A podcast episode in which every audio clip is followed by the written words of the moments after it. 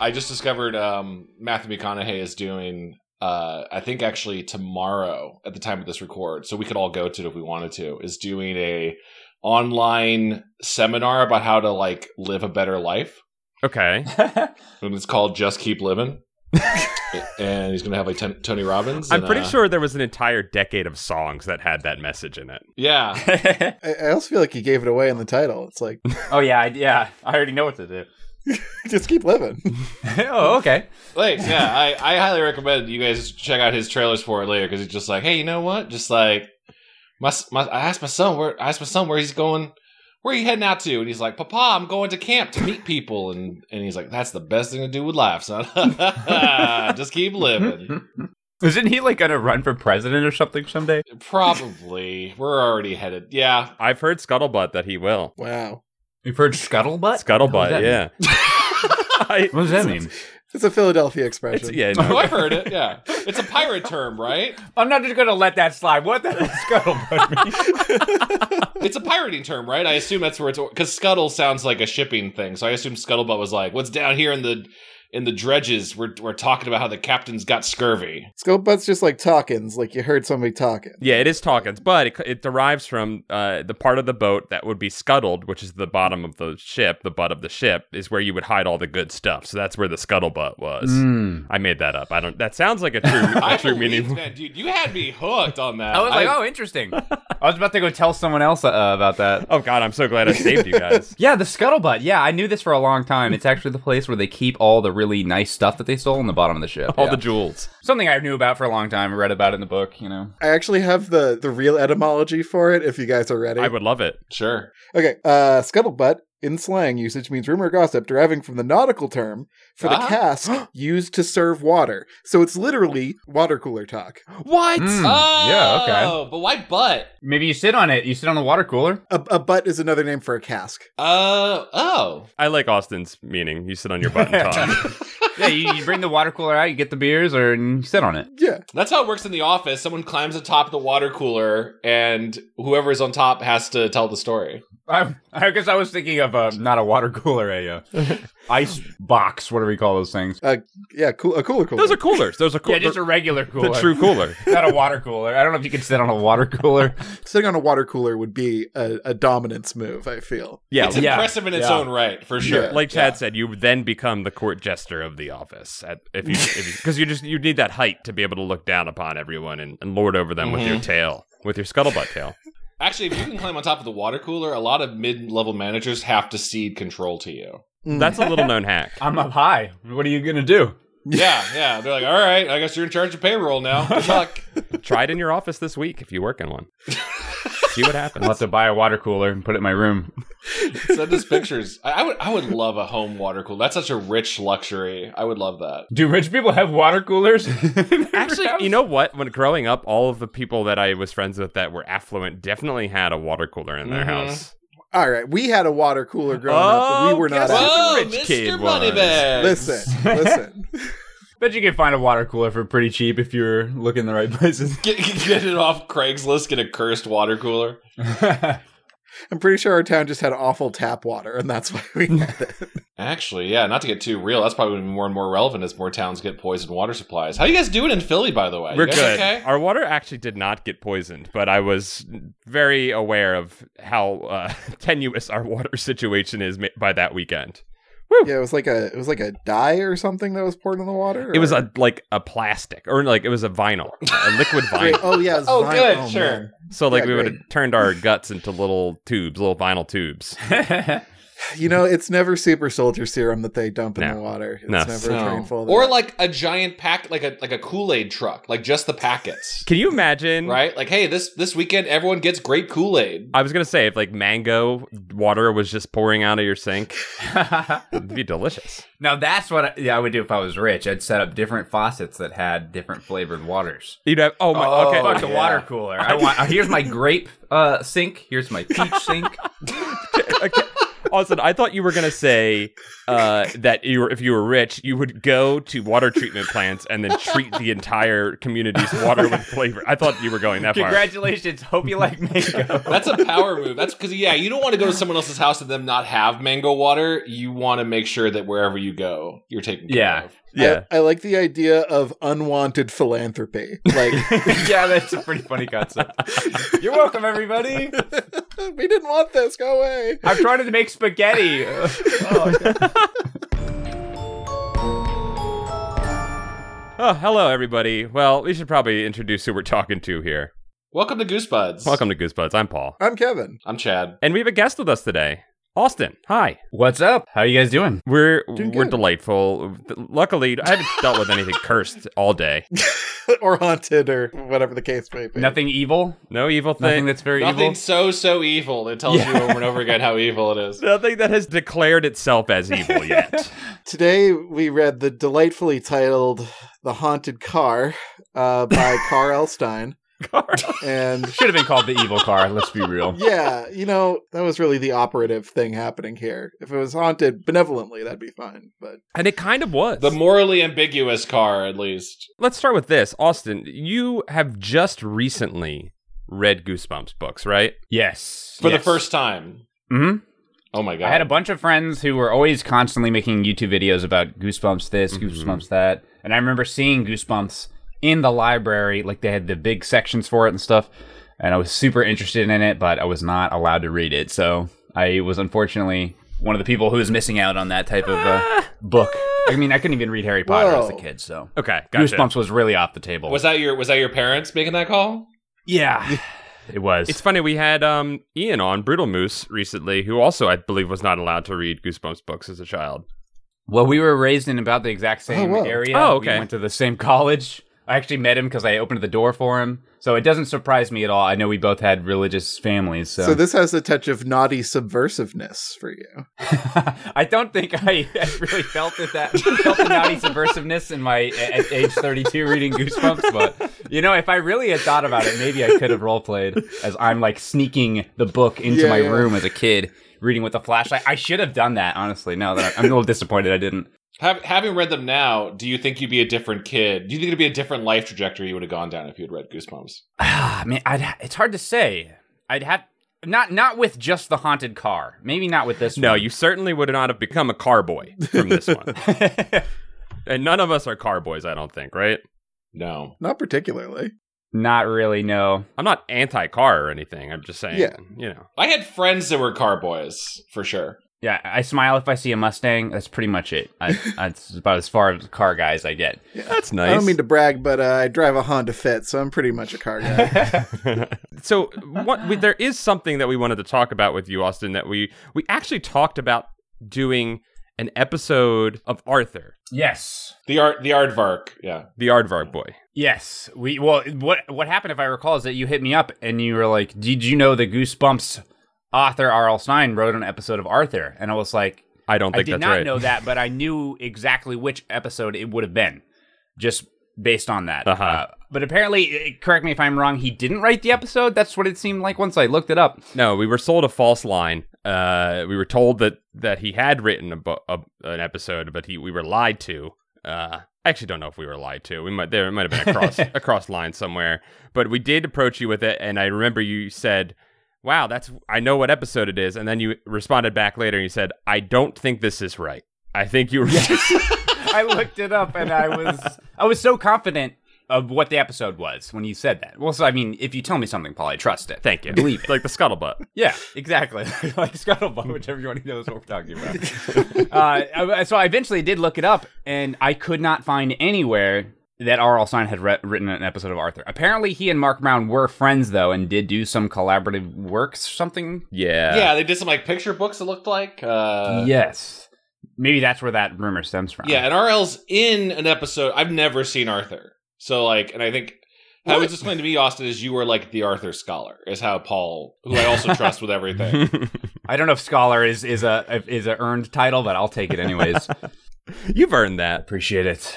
I, I am the number one Arthur YouTuber, I think. But there, but there is an episode RL's like voice acting in Arthur, right? Like, he's- Well, yeah, because there's a lot of celebrity appearances in Arthur, um, Mr. Rogers, stuff like that. Um, Mhm. so it wouldn't surprise me that he was in an episode. Putting R.L. Stein next to Mister Rogers is a really interesting juxtaposition. Hey, though, well, they were both famous children icons, just for, in Yeah. different they're in different ways. Yeah. Yeah, one one is pure good, and the other is uh, R.L. Stein.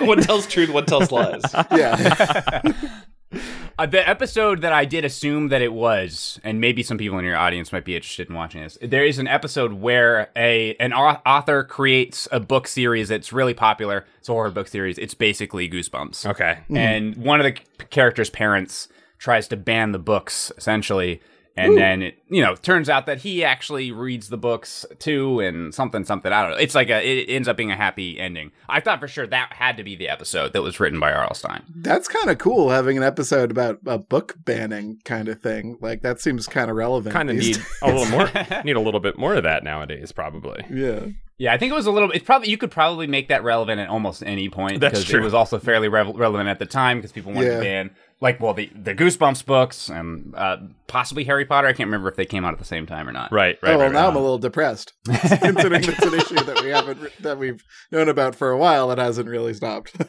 Austin, do you remember perchance what the name of the pseudo Goosebump books were in that episode of Arthur to put you on the the spot? scare your pants off books Oh.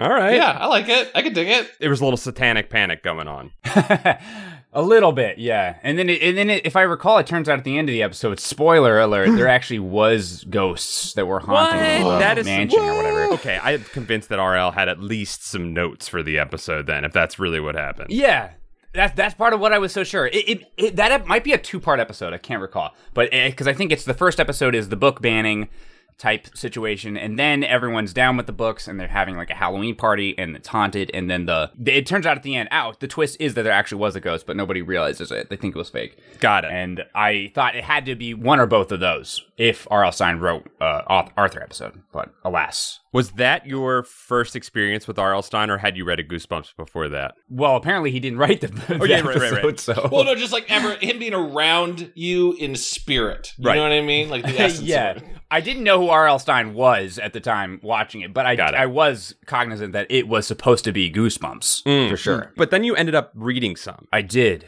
I did. I well, I started to read the Bumblebee one. I, I went to Half Price Books and I grabbed some. I still plan on reading the other two as well. but I Okay, haven't gotten that's to yet. uh, my life as a bee, I believe. Yeah, he turns into a bee. I can't remember exactly what the title of it Why? was. Why I am afraid of bees? Wow, I just totally Yes, blew that yes. one. Wow, That's what it was. Okay, we have read that one. That was number seventeen in the original series of like hundred books. So we probably read that about eight years ago, right.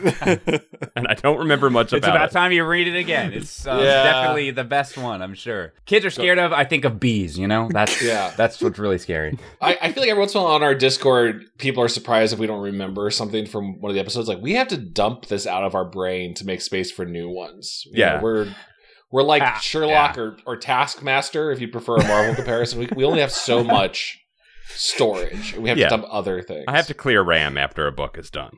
Uh-huh. I definitely feel that. I'll have some a kid will walk up to me at a convention and they'll be like, "Remember in this video when you said this?" I'm like. No, uh, it was like eight years ago. I do not remember that. But you know, you have to pretend like you do. You know. Oh yeah, that was great. Your videos are different in that you're a little bit more spaced out than ours, but people talk about continue videos, which we put out every week. Hmm. And I'm like, there's Mm. Yes. there's no way I remember anything. I don't even remember the games we play. I look at them and I'm like, I didn't play that. There's nothing in my brain. Yep, I did daily Let's Plays for a few years as well. and Yeah. I would have people point out. Remember Pikmin episode thirteen? no. No. I think if you're the kind of person who makes wikis and stuff, like that reinforces your memory about the thing. Like you're looking True. for notable things. When the mic's on, you're just looking to survive. All right. If you get out on the other side, like all, all good. But you're in fight or flight mode. Yeah, exactly. I like I like looking at it like that. I'm gonna look at it like that from now on. I, yeah, I'm gonna start like warming up as if I'm gonna box before I before I put a mic on in front of me from now on. it sounds fun. No fluids. You get to eat one tomato before you podcast. like you're about to freestyle. Uh, should we talk about should we talk about this haunted car book a little Yeah, bit? let's let's turn the key. yeah. Let's let's get some meat off of this haunted car bone. shut up and drive, as Rihanna always said. Um, Or or as the ta- as the tagline of this book says, ghosts start your engines. Or as the tagline of this book says, "Vroom vroom, I'm a car slash ghost." for, for a split second, I was like, "Did the book start like that?" I don't remember. oh, okay, never mind. I, I don't know what it is. I'll just believe anything that Paul says. Thank you. You have a very trustworthy voice. you, you wanna you wanna believe him. I'm glad my uh, decades of practicing lying have gotten through to you and have worked on you. Thank you. so Mitchell Moynihan is twelve, He sure is. and he likes cars. He sure does. His personality is cars. 100%. He, he has one trait, and it's likes cars. It's cars. He's got a Chevy Impala. He's got a Firebird V8. He's Yeah. got a, a, a Camaro. He's got doubles and triples of those because triples is best. triples is He's best. got- Triples is safe. He's got all of them. He's got models on the wall. But this little kid, he doesn't know what a car is actually like. He's 12. No, but but he is also, in addition to being a car master, uh, he's a self-described legend. I forgot that he mentioned that. He legitimately calls And he's himself never a brought- legend. he's never no one That's never brought back up again. That why he was a legend. and no other kids around him, of which many that we see, we see many many children. No one calls him a legend in person. We never hear that. No one mentioned bows to him or anything. and Goes, oh, it's the car god. I guess that's why he has. It has to be self-described. You know, You- if no one else is going to give you the credit, you got to give it to yourself. once. It'll catch on. I don't I don't like spending time with Mitchell. He's not my favorite Goosebumps protagonist ever, No, but uh, I do relate to being young and trying to find your thing. Mm. Like even if it's not a very good thing, you're like, "Hey, I can tell which car which car is coming around even if I'm not looking at it." Like, I guess I'm a car guy. it is good that he recognized he has a skill, and he's like, well, lean into it. They say um kids spend their young lives trying to fit in. Adults spend their adult lives trying to stand out. Damn. Huh. I always felt kind of the opposite. Like I'm always trying to fucking stand out. I'm always trying to showboat. You haven't, you, oddly enough, and this is going to sound like a joke. Kevin has been saying, I'm going to stand out this year. You've said that many times to I me. have, yeah. This is my year of showing off. That's not a joke. That is a true thing that Kevin has said. I'm trying. I'm trying to strut my stuff this year. You, well, next year you'll have to describe yourself as a legend. You've been Maybe that's what takes it. Yeah, fake it till you make it. Just yell yourself as a legend, and people are going to start following into it. well. I have to ask you guys a question. Yeah, real quick. yeah, yeah. Sure. Yeah. Have you guys ever been so excited about something that in the process of being excited about it, you smeared spaghetti sauce all Oh over my your face? god. Just wondering, because Austin. I, I never, I don't, am not sure if I'm living a happy enough life. I've never done that. Austin, I love that moment because Mitchell is so excited that he reverts into a two-year-old. He he goes back, he de-ages ten years in a in like the span of an afternoon. I wrote that moment down, but I think what I was more taken by was the accuracy of the '90s all carb dinner, just like spaghetti Oh, and yeah. rolls. Yep. With a big old glass of juice, baby. It's the biggest part of the food pyramid. Yeah, you need all of it. Yeah, you, you need now, you need if they the were big old base. if they were living in Austin's world, they wouldn't have had to have the juice on the side. It would have been baked into the spaghetti. Those absolute fools. the delicious purpley goosebumps appropriate noodles. yeah, because purple's a scary color. uh, you know, as much as Mitchell's kind of a, a, a, I don't know, A dinkus. he's a bit of a dinkus. You know who I love? I love his brother Todd. Okay. 'Cause- You love him? I- I, was, I literally wrote down how much I didn't like him. Well, as far as little brothers who who are kind of bring up like you know false leads about seeing ghosts and stuff, this is a pretty standard character, so there's not much there. But I just liked the Todd. This kid is what probably like 10, 8. I don't know. I don't know if they said his, his age. Not sure. but he's rocking an X File shirt, Yeah, and he solemnly says on page seven, "The truth is out there." He Um, Th- this is this is not like a great family. I just want to say, like, the dad has anger issues. Without a and doubt. Mm-hmm. is- d- Mhm. ends up ends up destroying his family's home. incompetence, incompetence issues as well. Without a apparently. doubt, I was gonna say he has uh, anger issues. In addition, uh, he is a danger to everyone around him and himself. Yeah, you can only be one. You can only be incompetent or a danger to everyone around you. You can't Uh-huh. be both. I, I like the com- I like the kind of combo of y- little boy who is always looking for signs of ghosts, and the combo of the dad who is making so many broken things in the house that is causing false evidence of ghosts. Like Y- Yeah. the bookcase yeah, keeps yeah. falling down because dad put it up wrong, but it's giving Todd all the ammo he needs. I, I feel like a seven year old wearing an X Files shirt i- in the 90s is kind of like seeing a seven year old wearing a Game of Thrones shirt in the nows. You should not be watching that. Yeah, that's not for you, dude. I okay, I do want to ask. So, in the beginning of the book, uh, Mitchell describes himself as a legend and a car aficionado, uh, Yeah. and then he says about his brother Todd. He says, "Todd, I don't know what Todd is into," and I don't know about you guys, but instantly I was like, "Todd likes video games." And then the next Yeah. time thing we get we get a description of what Todd is doing. And it's playing video Every games. time. And I picked it up. I was like, Todd's into video games, and his brother is too quote unquote cool to realize that video games are way sicker than cars. He's Yeah. making car models, which I would argue is a dorkier thing than somehow making like a car model is dorkier than making a Gundam model in my head. Uh, I, I was listening to the Final Fantasy VII remake soundtrack the whole time I was reading this, and it really Cool. improved the experience. But like when uh, Todd's playing video games in the other room, crazy motorcycle kicked up, and I was like, "Oh hell yeah, he's playing Final Fantasy VII." It could be. It's very possible in in the timing of this book. He was probably playing that. Planets dying, Cloud. We need more cars. I may have read into this a little bit too much, but did the book insinuate that that Todd was uh, the main character's illegitimate brother? Wait, what? Oh right, yeah, no, you're, you're so right. It did, didn't it? Yeah. Where? So, uh, yeah, Austin, you haven't read a ton of these. Every time that RL likes to describe what a character looks like, he pretty much Oh, leads right. with clothing. It's always clothing. And Mitchell describes his brother Todd as he's so skinny and blonde and pink. And those are the only words he uses to describe it. Well, later he talks about how gross he is. Uh, Yeah. While it's like having a conversation, eating cereal, and during the conversation, it keeps interrupting with uh, the main character. I keep re- Mitchell's thoughts about how gross Todd is the entire time in between, just scattered through. Milk like falling down his face. So he's skinny, he's pink, and he has milk just f- like spilling all across his body. That's He's how I was he's envisioning it. dribbled with milk. He smells of stale milk. He's basically a naked mole rat with a Hanson Brothers haircut. But to, to clarify, you were saying that it's because that uh, Todd is described as having a different hair color, kind of like Joffrey in Game of Thrones. Take it back to Game of Thrones, right? I was thinking the exact same thing. yeah, the blonde hair is the signifier that that ain't uh, Baratheon. You know?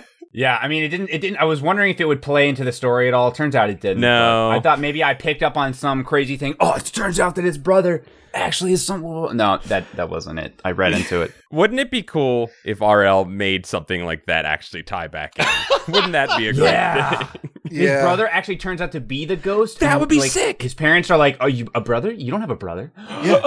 that should have been what it was. We know from the minute we meet uh, their new friend, who we're going to get to in a little bit. I believe her name is Marissa. Oh yeah, Marissa. Yeah, just so happens to show up during the every time the car goes crazy. Marissa appears. It's a little obvious that she's showing up whenever the car goes crazy. And there is still another twist to come after that, but it's pretty obvious. It would have been nice for RL to sneak one around on us with, with X Files Todd, but uh, I don't know. Todd just wants to believe, and I'm I'm with him. He should, you know, like let let him believe in the ghosts and the spooks. And I wrote Yeah. down this quote, and I don't remember who said it. Um, I think it was Todd, and it's just ghosts always do mischief.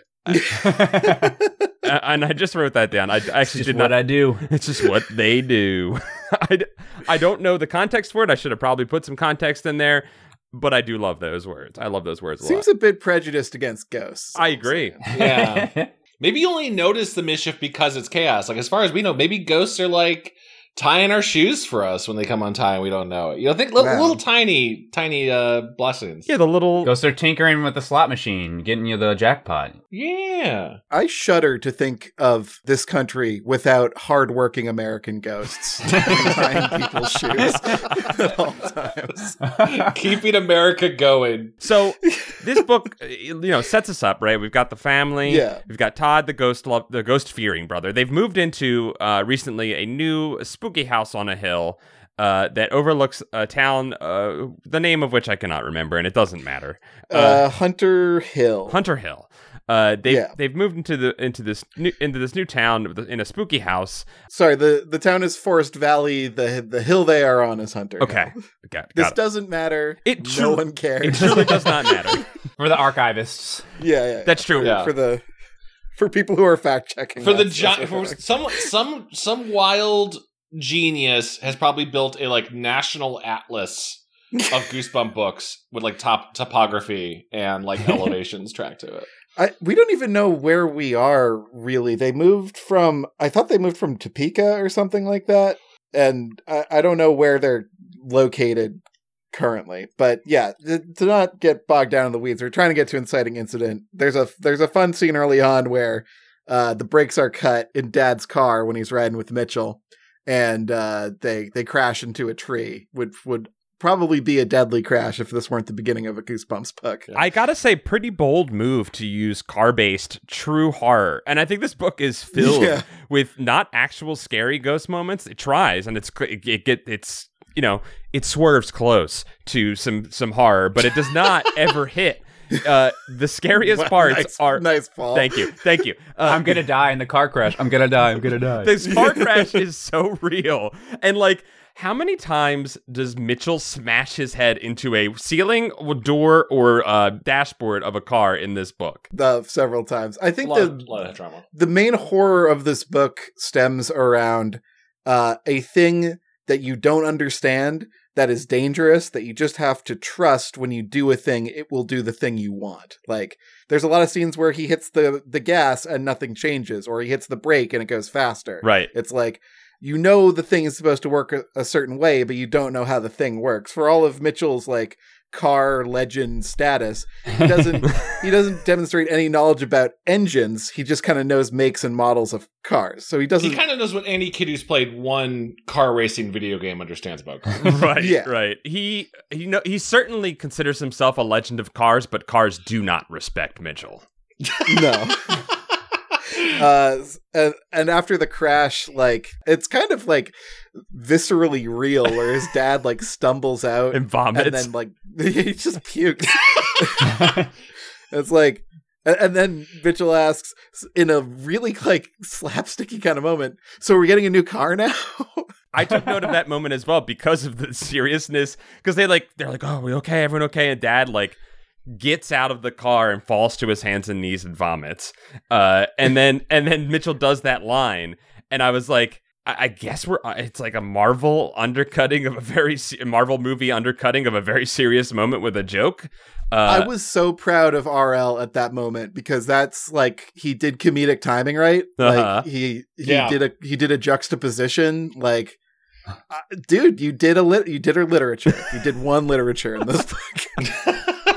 As I had only read the bum uh, the Bumblebee book before this, Uh-huh. for a split second, I was like, "Is I mean, obviously the main character is not going to die. I don't think it was going down that direction. I wa- I was like, "Is Dad or Todd might be dead here?" That's an interesting thought though, Austin, because like we had a car and we potentially almost had a ghost to haunt it. So that could have been the setup to the haunt. Yeah, Oh my That was, God! act- that was Yeah. subconsciously partially what I was thinking. Like maybe Todd is actually the ghost or something. That I would've kept been wanting cool. Todd to become this character that was like super vital to the spookiness of the story, but kind of didn't really pay off like that. no, most of the kids, the little brothers or sisters, are just there for a couple chapters of like, I sicked a dog on you, haha, like little jump scare face. Yeah, Right. and, and in the Bumblebee one, it was like, "Wow, you're so lame." the sister is just way not not as lame as the Bumblebee kid. That's pretty much the the sole purpose of any chi- uh, child's like siblings in these books is to be lame, to emphasize a very specific point, Right. Or Yeah. story narrative. a lameness foil, if you will. yeah, yeah. Uh, so they they almost die, uh, and, but thankfully uh, Mitchell's wishes are granted, and a new car is coming out of this deal. Uh, and Mitchell is ready to rock. He gets into the into this newspaper, and he's he's circling different cars, and he finds a great deal, which with a uh, a mention of name your own price. To which, okay, here's a you know, we were talking about words we don't or f- phrases that we don't really know the meaning of. Dad calls it a come on, which is a very different thing to me. I don't know think I've ever heard the so like a like I guess a, uh false advertisement can be called a come on. Did you guys ever hear that before? this moment didn't stick out to me enough to, to remember. so- Vague, vaguely, I guess I always interpret that phrase as like it's a come on in that you know you finally you go to that person or whatever who's leading you along, Uh huh. and then when when the other shoe drip hits drops, you're gonna be like, oh come on, Oh, I see. It's a, you're like, oh come on. I get it now. ah come on, man. Is this a dad thing that I didn't know about? I don't know. There's a little. There's a lot of good dad stuff in here. I actually, I actually really like the dad character for just being not just a klutz, but like he, he's he's killing himself constantly. Yeah. I, I kind of like this he's a, dad. he's a danger to himself and everyone around him. Yeah, imagine if imagine if Tim from Home Improvement, Tim Taylor, Yeah. was like when he accidentally, you know, fires himself into a bunch of drywall. You're like, I think Tim just died. That isn't that how that that show ended? I thought uh, maybe I'm misremembering. it. It was a very special episode. The very special one might have been that Tim Tim finally got killed by a bunch of like uh he made a super lawnmower and it ran over himself. I thought Wilson came over and shot him with a gun. now I want to watch this show again. It sounds a lot more interesting than I remember. So they go to this this house, uh, Mr. Douglas's house, who is uh, selling this car. He's uh he's from the Creepo Depot, if I'm being honest. you think so? Mhm. Yeah, he I just pictured him super disturbing looking based on the description where Mhm. you know, he's he's wearing a flannel and, and coveralls and you know that or uh, overalls and you know that's fine. That's a cool look. Mhm, mhm. But he's described as like his eyes are really blue and small and he's got a permanent O mouth What's and the that's just what's the O mouth about? What is that? Can you guys picture that? Because I could not picture anything. I just I don't I, I just pictured him making an O with his mouth at all times, and that's weird and off putting. He doesn't like. He's so chill that he doesn't feel it necessary to close his mouth around others. I thought he was pretty sick, honestly. I like the guy. nothing, nothing to hold back is what you're saying. Nothing to hide. Also loves bacon. Who doesn't? He smells like bacon, which is a good smell, I think. So Yeah. Well, yeah, It- I- it's not if a person smells like it. no, probably not smelling like it, but I, I was referring to the opening. This, they're talking about the scene where, yeah, they show up at, at this guy's house, right? Mhm, and they're mhm. like, you know, uh, Mitchell smells uh, cooked bacon going on in the kitchen, which I just thought was worth stepping out for a second and that, you know, thinking about where what is actually happening in this scene. mhm. What we, what Uh-huh. we know is like, I put out a paper listing to to basically put a cursed car in some other people's hands right. I have a lot of emotional baggage attached to this car, which we'll delve into. God, I really need some fucking salted pork right now. you know, I wonder if that was supposed. Uh, this is maybe giving Earl too much credit, but I wonder Uh-huh. if that was supposed to be a hint about Marissa. Because oh, like burning flesh. Uh. no, I mean like. That's Oh, like burning flesh. Yeah. Yeah, there, was- there was someone else in the house, so he could leave the bacon unattended. Yeah, someone had to be cooking it. Ah. Yeah. Because bacon will burn up real fast. exactly. So- You have to monitor that bacon. You guys don't just like walk away from your stove and just let it cook for a while? Yeah, when the smoke stops, that's when it's ready. I like to look at bacon in the morning. I like to hyper focus on it. I agree. It gives you something to love in the morning. Thank you for doing this bacon detour with me. I just wanted to really call out that moment. You're I thought it was welcome. an Interesting detail. And it's I'm glad you brought up Marissa because we'll we'll get to her soon, but I I never I don't know. I didn't like when even when I found out that she lived with Mr. Douglas, spoiler alert for later in the book, uh I did not expect her to I, I don't know. I just it never like clicked. It never really made sense to me that she lived there. So it's interesting that you say that that that this is actually like a little bit of a a sneaky uh detail that RL put in there to kind of, you know, maybe give us a little bit of a hint. yeah this whole scene it like gains a lot of context when you know how the book ends because uh you what you think is happening is uh he's selling them a haunted car because all you know at this point is the book's called the haunted car Mhm, mhm. and so when there's this kind of fucked up moment where mitchell says i can drive in four years and mr douglas kind of like looks Yes. away and Yeah. bites his oh my god, I hadn't thought about that. Jesus. Yeah, that moment stuck out to me too. It's like, oh, this is looking a little sus. he starts to cry. Yeah. he starts Yeah. to cry and i'm like is he conflicted about killing a kid with a haunted car that's like really fucked up That's how I read it. Yeah, like he's gonna be a mor- he's like he's gonna be a murderer in four years. He's like a he's yeah. like I'm well, a no, pre- I think that's your. Yeah, that's the initial that you're supposed to read it as like this guy's feeling guilt over passing a curse. right. but, but he's not he doesn't know the car's haunted he's mourning uh um Becca. becca who his evil daughter I love. I, we're gonna get to it, but I love that Becca's sister calls her evil after she's been dead for like a year or something. well, apparently she was right.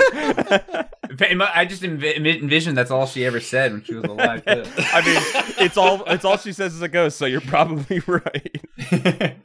um, so yeah, he he tears up and he's like, he's like, I can't take it anymore. Uh, uh, look, I've got the notary public here in my house. I will uh, we will sign the paperwork and get this taken care of. Please take this car off my hands uh, for five thousand dollars, Five thousand nine or five thousand two thousand dollars. two thousand dollars. So who knows what that is? I was a little annoyed that he's he did you know to be honest he did actually give a bit of a come on because he had said name your price, and then now he's like well how about five thousand I can't believe the dad didn't go well well how about two hundred dollars Dad did give in after Dad talked a big game about not buying anything that day. He did go for the first offer when he probably could have, with the tears and the sadness that man was showing in front of him, probably oh he could could have. have played into it so yeah I, Yeah. Yeah. my I don't know about your guys' parents or any of your role models that teach you how to like my dad put a lot of rules about when you buy a car you have to like neg that seller real hard you have to be like show no emotion the, the, the fact that while they're looking over this car and Mitchell's just like wow it's so cool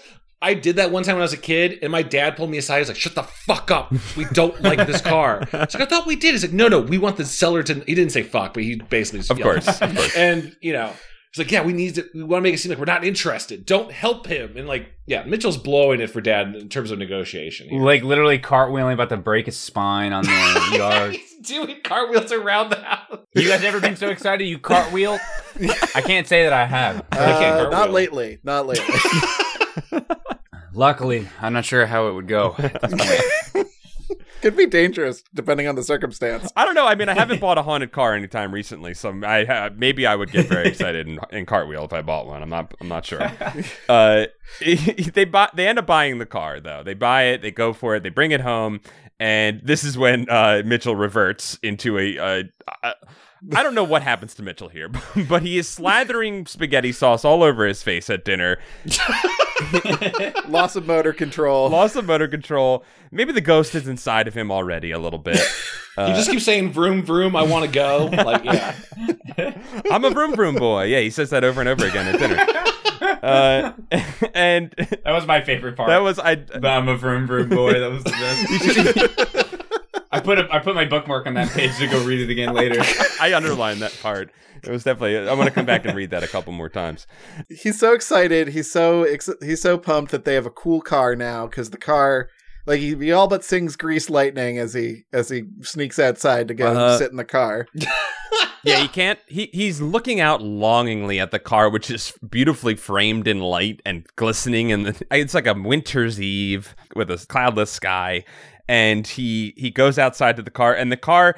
Uh, have any of you guys seen the trailer for the movie Skinamarink? i've seen skinamarink Yeah, if you see- Yeah. okay. if you see- uh, In the trailer, there's this creepy voice that says, "In this house, yes in this house," Yes. and it's very creepy. I the car speaks to him, and I heard it in that voice. Oh. oh that's so that's so much scarier but side side tangent can't believe after seeing two skinamarink they never say in this house What? in the movie yeah. That's the scariest part of the trailer. it was I, I, I like what's happening here with uh with Mitchell sneaking out to like you know just kind of have some alone time with the car. And I'm like, yeah, when you're a kid, materialism is super cool. Like getting is. a Yeah. cool new thing, it is it rules. like just sitting and being near the material feels nice. you haven't read fight club yet to question your idea of capitalism Yeah, Or like when you're driving home from like Babbage's and you have like the, the game, but you can't play it yet, and you're just looking at like the packaging and the manual and all that. that's why we like smells of things. Like the smell of magic cards is like oh yeah, is like a little commercialism drug that I can take that takes me back to that time. we yeah we just want to be in the commercialism as much as possible. Yeah, yeah. You you helped me realize now that like when I was a kid, whenever the few times my dad got a new car or like you know a, a new used car, uh, it was like oh this it, it smells so cool. Look at the leather so clean. And now anytime I get a, a new car, I'm like this has to be well preserved, and this is I'm anxious now. I'm anxious about keeping this in good condition. And Chad, you're getting new cars constantly. Like they're I'm just piling constantly up. every six. You know what? It's I'm like Steve Jobs where I just get a new car every six months because I don't want to have a license plate. You guys know about about Steve Jobs? No, I actually didn't know that about Steve Jobs. he, he hated having license plates on his car. So he just wanted the paper? yeah, or like he didn't even want. There's some there's some law where- in California where if you've had the car for less than six months, you don't have to put a license plate on it. So he just kept buying or leasing new cars every six months. Yeah, when you buy a car, you get that little piece of paper, the registration. You put it in your back window before you get your yeah, I thing. assume he just ate the paper. Hey, I, I think we can all agree that's super relatable. it's Yeah. why we love him. It's why we all. It's why we all worship his products. So we all, we all, or should we all do an all food diet just like him? He was really the best. Yeah, and then our first scare happens. Austin, do you want to walk us Yeah, yeah, through yeah. The, the the first encounter with with the ghost? Well, I don't know if I could do it quite as well as you guys, but he, I mean, You got he this, gets in the car and it's like, I found it interesting when he was getting in the car, he keeps being like, I'm not doing it, I'm not doing it, but I am doing it. It's like, I'm making, it's just almost, I know it's supposed to be like the ghost Uh huh. Yeah. that is making him do it, but in my head, I kind of read it as like just an excuse, like, oh no, I just, he really wanted to get in the car, so he's like, oh, it's making me, I, I kind of agreed with the parents, I think, to an extent that it was actually him doing it. But Uh, yeah, thi- this is the first incident when he gets in the car and uh, what? eh, It's not the one where it gets cold. No. No. it's the first that's- one. The first is that the first one where he gets goes on the crazy joyride where he almost gets in a wreck. This first one he gets locked in, right? This one actually like kind of escalates a little bit where he's just kind of locked in the car and he hears like a girl's laughter, I think. Okay, yeah, you're right. It was Yeah. the cold one with his friends that happened after that. Oh yeah, that one was wild. And then uh, he's rescued by a hot topic goth. that one wasn't real. I wasn't really afraid at this point. There were No. parts of the book where it was scary, where like uh, you- like you guys mentioned earlier when they're in like about to get in a car crash or whatever. Right. No, I was. yeah, I didn't find the. Oh no, I'm locked in. I was like, oh, okay, well, well, that Well. sucks. You have to sleep in the car Yeah. tonight, I you guess. have to sleep on those comfortable leather seats. Oh well. He Yeah. clearly wanted to, anyways. So the stakes for me were a little bit low. Like you're locked in, you're in a heated garage, the car's not running, so there's no danger. Y- At most, your parents are going to come out in a couple hours and be like, "Where's Where's Mitchell?" Oh, okay. No, he's laying Yeah. in the car that he's in love with. Got it. Yeah, I, I I think you're kind of right, Austin. Where it's like almost like, oh no, I'm locked in the car. I can't get out. Too bad. And he's just lying to himself. yeah, I mean, he did just smear spaghetti sauce on his That's face over true. this uh, car a little while ago. So I did have a hard time believing the ghost thing at first. Uh, yeah, he's very good at lying. Until I saw that "I'm evil" slip in the in the dashboard, then I was sold at that point. that was an incredible moment. The I'm evil note, which who wrote that? did, did, The ghost, did the I ghost guess. write it? Did the dad write it and put it in there? no, Becca must have wrote it before she died. Hey, I played some of these like Phasma Phasmo games, and the ghosts can draw sometimes. So it- Okay. it, could be a certain type of of A spirit. drawing ghost. Got it. Yeah, some of them are really good at it. um, according to these games, I don't know if that's Wow. the way it is with real ghosts, but Well, now you're making me re- realize uh, not to jump too far ahead. But t- speaking of drawing, the Mhm. part where where Mitchell's like obsessed with the car Mhm. and just draws the car a bunch of times. Uh huh. Yeah, he gets. Oh, yeah. he gets possessed by the thought of the car. that was another one of those subtle moments where it's like, did the ghost make him do it, or is he actually just kind of weird? I lean towards the weird on on every one of those situations. I agree. I, I think a lot of the moments were just him being like weird about cars. we just don't know how good he is at drawing cars. Like, is he, is he good at drawing cars for a 12 year old, or is he like doing these incredible photorealistic pencil drawings of a car? Concept art for like a race car TV show or something. Yeah. Highly detailed, and he drew it multiple. I think he said like twenty or thirty times. It's like, yeah, he had no idea he was doing it. It, here's the thing: the teacher's not encouraging him if she's seeing these beautiful car drawings, and she's just being and she's upset that he's not paying attention in history. She should be encouraging him and his and his hobby. Well, apparently that that's the answer. They weren't good. Otherwise, she would have been like, "Oh man, don't even bother. Just keep working on this." But she didn't react that way, so it must not be that good. Leave school, kid. You've got it. You've already got a future. You're already going. Well, this one you didn't even draw it. You just wrote down the words "cool car" and you misspelled it. so he meets Marissa, who lets him out of the locked car. right. Uh, Marissa Medin, and she's just moved in, or so she says. She is described with her clothing this time. Yeah, is she wearing like bracelets or has like blue nails or whatever? Well, that was the thing, right? So the book in the book, uh, the car is described as blue with uh, white trimmings and all types. yeah. we see it on the cover, and it's it is a blue car. Uh, but she shows up wearing a blue vest, and she has blue nails. So in my mind, I was like, oh, this is the car, this is the car ghost. Arl did two literatures in this book. At least This is his his most literate book for sure. The- Austin, congratulations. it's. I might as well not read it anymore after this. yeah. No, you're pretty good. this is the best he's got. Um, Marissa just kind of disappears, and uh, Mitchell's like, "Oh, that's weird."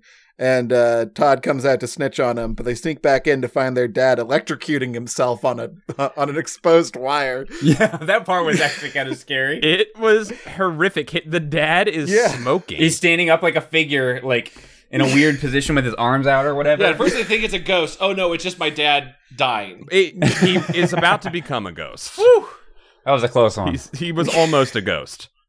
It, that that moment is so like real and jarring. It kind of makes you forget about the really boring ghost encounter that just Uh-huh. happened.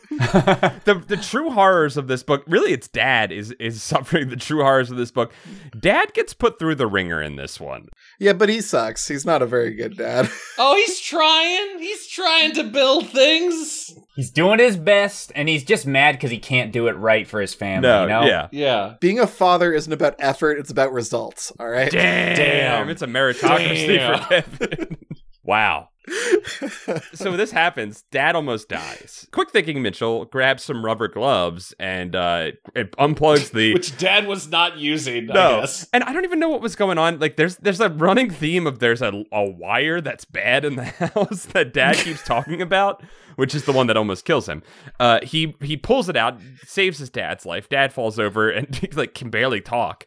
Uh, Mom comes out, she's upset, and then we jump to the next part of the book, and uh, Mitchell has already forgotten about Dad's near death experience and is back to dreaming about the haunted ass car. He's clearly used to his dad's near death experience. fair. He's had two in his like first quarter of the book, so he's obviously used We're to not exaggerating either. Like the electrocution description was like I'm trying to find it. It was like his his lips had like pulsed purple and his skin was Yeah. red. He definitely like suffered some permanent damage to his body. it. Yeah, that was probably other than some of the car scenes, the scariest part of the book. Arguably the scariest part. You make a great point too. He does change because for the rest of the book, he co- refers to him as my purple dad throughout the rest of the book. that was almost the title of the book, but the car ended up being more prominent. My My purple purple dad. dad. Um, yeah, the the only thing I wrote down about the Dream Ballet is that we have another example of a, a rat think style ghost driving a car all crazy. So It's it's a very evil ghost. They let us know many times.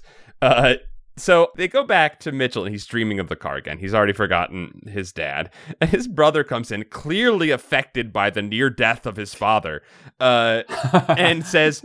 Mitchell, what happens if you die in a dream? Clearly ruminating upon his father's near death. And I forgot about this scene entirely. It's so dark. it is incredibly dark. Mitchell just like pushes him off. Uh, his brother is trying to connect with him, and and he simply will not. Uh, a- and he they I don't even know what this really serves. I guess he gets Mitchell thinking about Ghost a little bit. Well, Mitchell's brother Todd is of the age where he's realizing his own mortality. Right. Possibly related to a couple recent incidents in his Mm, life. Yeah. Yep. And uh, he's beginning to ask some questions and also some high functioning anxiety that'll Mhm. develop later on in life. Yep. But uh, I think uh, I think it's just a what ha- what happens after you die sort of sort of thing. Yeah. It's great, you know, just a classic conversation between two brothers. uh, so yeah, if you no one knows what happens when you die in a dream, scientists still can't tell you. Mitchell goes to school, draws the car. Uh, he begs his dad to take him out again in the car. He's not put off by the the the weird getting locked in the car experience. Mitchell's okay with it. He hasn't bought into this thing being haunted yet. In fact, Todd is saying over and over again that this is a haunted car. That because Todd Todd's been reading a lot of Goosebumps books or uh, Scare Your Pants Uh-huh. Off books. Yeah, you know, it's wild that he wears an X Files shirt, which is not age appropriate. When he could have been, just been wearing a Goosebumps shirt and had like a self promo in the work. But okay, whatever. R.L. Stein is above that. He won't self promote. he simply would It's like, never. yeah, I got this goosebump He he told told at me Target. It was nine ninety nine. Available now. Also, I love that you says he you say he told you that. I like to imagine that you were watching that Arthur episode. And uh, he turned to the camera and was like, "I would never self-promote with him. yeah, by the way, just for, unrelated to the story happening, I would never. I would I would never sell I out. would never do that." So i- i- Mitchell hasn't bought into this being a haunted car yet, and his friends show up. This was before the I'm evil. This is uh, sticker, yeah, right? Yeah, it's- It, it hasn't revealed itself to him. So when it, Todd's not sick yet. No. so they're not going to get the. Well, they're not getting the Advil. I forget what they were. no, they getting. never would. Ice cream and ice cream and uh and milk. I di- I don't know if anyone else noticed this, but I just love the idea that like, oh, Todd doesn't need the aspirin. it never says that they have aspirin for Todd who's sick. No. It's just he doesn't need it. he doesn't need it. If he's anything like his father, his body will need to fight death constantly. So we must Yeah. train him young. They're they're getting another home defibrillator in case Dad tries to repair a thing again. and they're out in a rainstorm, and they can't find the button that starts the windshield wipers. Super relatable. Very relatable. Uh, Hashtag relatable content.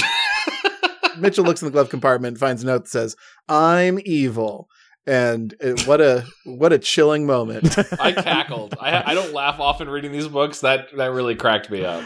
That, yeah, I wrote down a note. It just literally wrote, "I'm evil." That's I wrote the exact same thing. To, I actually wrote "I'm Yeah. evil" note. That's all I put on. I thought about elaborating to, for myself in the note, but I'm like, nah, that's all. I just need the I'm evil. Might you might forget later. Am I evil? Look at the note. Ah, I'm evil. Okay, cool.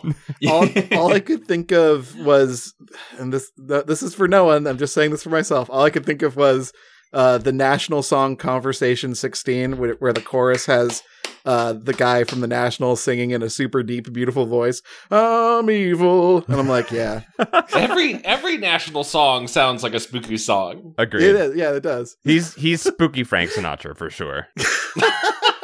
you know what I'm saying? Yeah, man. He kind of is. So in this rain, I think Dad had an interesting turn of character where if I remember right, he pulls over to the side of the road to figure out Yes. where the button is. But everything else in his life has been very much just just grab the bare wire without any gloves on. I Right. thought that an interesting uh, Right. change for him. Well, the electrific, the near electrification, or electrocution, electric, the near electric, elect. He almost died to electricity the prior night. Yes, So yeah. he's finally had that moment that went a little too far. He's second guessing He's himself changed. now. He's like, I cannot change any further colors. I'm just gonna stay purple for the rest of my life. So he realizes that father type is weak to electric type and his mortality looms uh, so he pulls over then nothing really happens I think um, Mitchell's friends show up. Right. This is where Mitchell's friends show up to yeah see that's the, the, car. next note i have i forget if they just drive home after he finds the i am evil note i don't think anything else really he's come back home. yeah, okay Yeah, they- then I forget Alan- when that uh, friends come into play. I believe that's for the- I believe it's here. I believe they show up and they're like, "You Yeah. keep talking about this car and that you're a legend of cars, and we and we we need to be we need to s- bear witness." So he's like, "Oh yeah, let me show you the the cool car." So they go outside and they get in, and this Austin is the frigid part. yeah yes, yes. yeah so uh, alan steve and todd are all locked in the in the car This part was actually a little s- spooky. It, this is there were uh, quite a few parts. I agree with you with like the kid getting sucked into the car. Like I think it could have been him just giving himself excuses to do what he wanted to do. But it also is like kind of Yeah. a cool ghost m- element where it's like possessing him and make it forcing him to be to enter it. Like that part is spooky, and the things that happen around that are actually pretty spooky. Except Yeah, he for- wasn't. Just to clarify, he wasn't like vacuumed into the car. He was like compelled. compelled. Yes, compelled. if it was the if they made it a TV episode out of it, he probably would have been vacuumed in.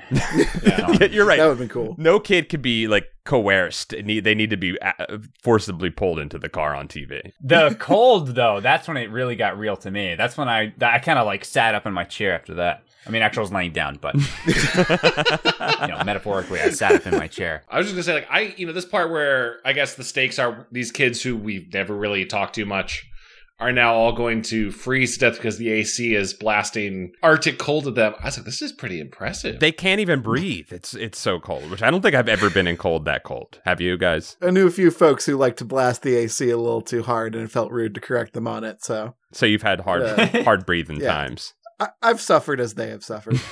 just, I was just impressed with the car's engineering that you know it must have clearly been like just topped off with some freon, and it's it's not gonna be that cold after the after you do it again. But Well, I, I figured it had to be like the chill of the ghosts because you know they Yes. the way they- that's what they always say. sure, sure, sure. mean, I'm sure the ghost turned the AC on too, just to like Yeah. the effect. but I figured it had to be the ghost chilling. Yeah, the ghosts Everyone. definitely turn on Yeah. the AC to plus up their chilling ghost effect for sure. Yeah, I mean, it was only like 10% the AC, n- but 90% the ghost, but that extra 10%, you can go a long it really way. sells it. Yeah.